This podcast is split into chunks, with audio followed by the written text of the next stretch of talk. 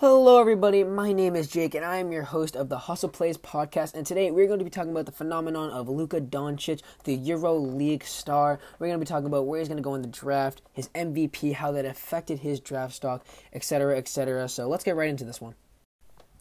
Okay, so the first thing I want to talk about is Luka Doncic himself. He's 6'6", 218, and although his stats don't back it up, he's a great young player. He's only 19 years old, playing for Real Madrid, a top club overseas. That's a huge sign for success for him. He's a great player. He can really dominate. He can go off the ball, on the ball. He can do whatever he needs to be on offense.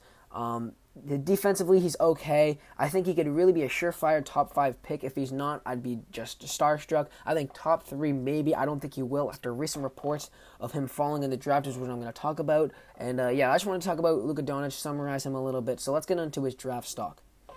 Okay, so let's talk about his draft stock. I know there's recent reports that uh, the Hawks and the Kings favoring more of an American front court type player, but he's just so dominant that I don't know how he could fall out of the top three, even out of the top four. If he goes to the Grizzlies at four, that'd be a steal. If he goes to the um, Dallas Mavericks got five. That'd be a steal. I don't see him dropping below seven. Worst case scenario, seven because of teams not trusting the EuroLeague system. Because most teams are looking for the traditional, trustworthy system of college. If he falls to the Bulls, that would be a great pickup for the Bulls. Um, I don't see him falling there at all, though. I see him going number three to the Hawks. Despite the reports, the Hawks could really use him. Him and John Collins could be a dynamic duo. Young, they could just be great. They're very talented. Uh, it could just be they're 19. John Collins is going to be 20 it would just be a dominant uh, duo, and the Hawks could really build off of them in the future. So that's where I see him going personally. But let's get more into Luka Doncic himself.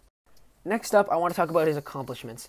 This is what he's accomplished so far in the past eight months: EuroBasket champion, All EuroBasket team, EuroLeague Rising Star Award, EuroLeague MVP, EuroLeague champion, EuroLeague Final Four MVP. Okay, that's crazy. He's 19 years old. 19 years old. That is absurd. In the final four game, he scored 16 points with seven rebounds and two assists, which is a typical Doncic game. But I don't think that like I know the stats may not back it up, but they beat CSKA Moscow, which is 92 to 83 in this game. That's a great game for a 19-year-old, especially against this competition. And then in the championship game against NBA players like Jason Thompson and Jan Vesely, he scored 15 points and led Real Madrid to the victory. That is huge. I think that as a young player, he just needs to keep developing. I think the NBA, if he went this season, he would be a surefire top three pick, as I said before. I don't see him falling out of the top five in no regards. Um, this is just some of the things that he has accomplished so far is absolutely insane. So I just wanted to mention that. I don't know how the traditional college system, which I'm going to be talking about next, beats what he's accomplished so far.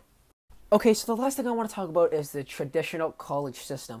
I don't agree with these teams taking the American front court players over Doncic. I understand the college system, it's trustworthy, it's reliable, there's been great players coming out of it, but you also have to look overseas. Giannis Antetokounmpo, I probably butchered that, but Dirk Nowitzki, Tony Parker, Manu Ginobili, maybe Luka Doncic is next. These players that are overseas are great. They have amazing talent, and I think they're so slept on. It's just absurd. I think that you need to look overseas to have these maybe players that not as many people are looking at. Frank Ntilikina, for example. I think that he has a lot more pressure on him than anybody else because he's from overseas. And I know we didn't have the most outstanding rookie year stats wise, but he's a g- great on defense, great defensive player. I think he's underrated defensively, and I think he's going to be a great piece for the Knicks moving forward um, in his career. I think that he's underrated. I'm not saying he's in the likes of Dirk Nowitzki and Manu Ginobili and Tony Parker. I'm just saying overseas players such as him should be recognized more. They're great. Luka Doncic is great, okay? There's just nothing you can do, nothing you can say to change my mind. He's a great player. He's averaging 16 points ish in the Euro League, or that's like a typical game for him, at least 16 points. Um, that's amazing for him, someone at 19 playing in that competitive of a league. I think he is just underrated as, as a whole, and he'll really do damage in the NBA. I think he, for the teams that pass on him, he's going to make them make them pay. Honestly, he's a great young talent, and I think that in a couple of years we could he could be a household name for sure. Okay, so that's gonna wrap up my podcast. I hope you guys enjoyed. This is your host Jake, and I will be signing out. This is the Hustle Plays podcast. I hope you enjoy. Make sure to keep up with my Twitter, the Hustle Plays. Um, make sure to vote on my polls, retweet my tweets, like them. Let me know you're supporting me. Um, yeah, thank you guys for listening, and I'll catch you on the next podcast. See you later.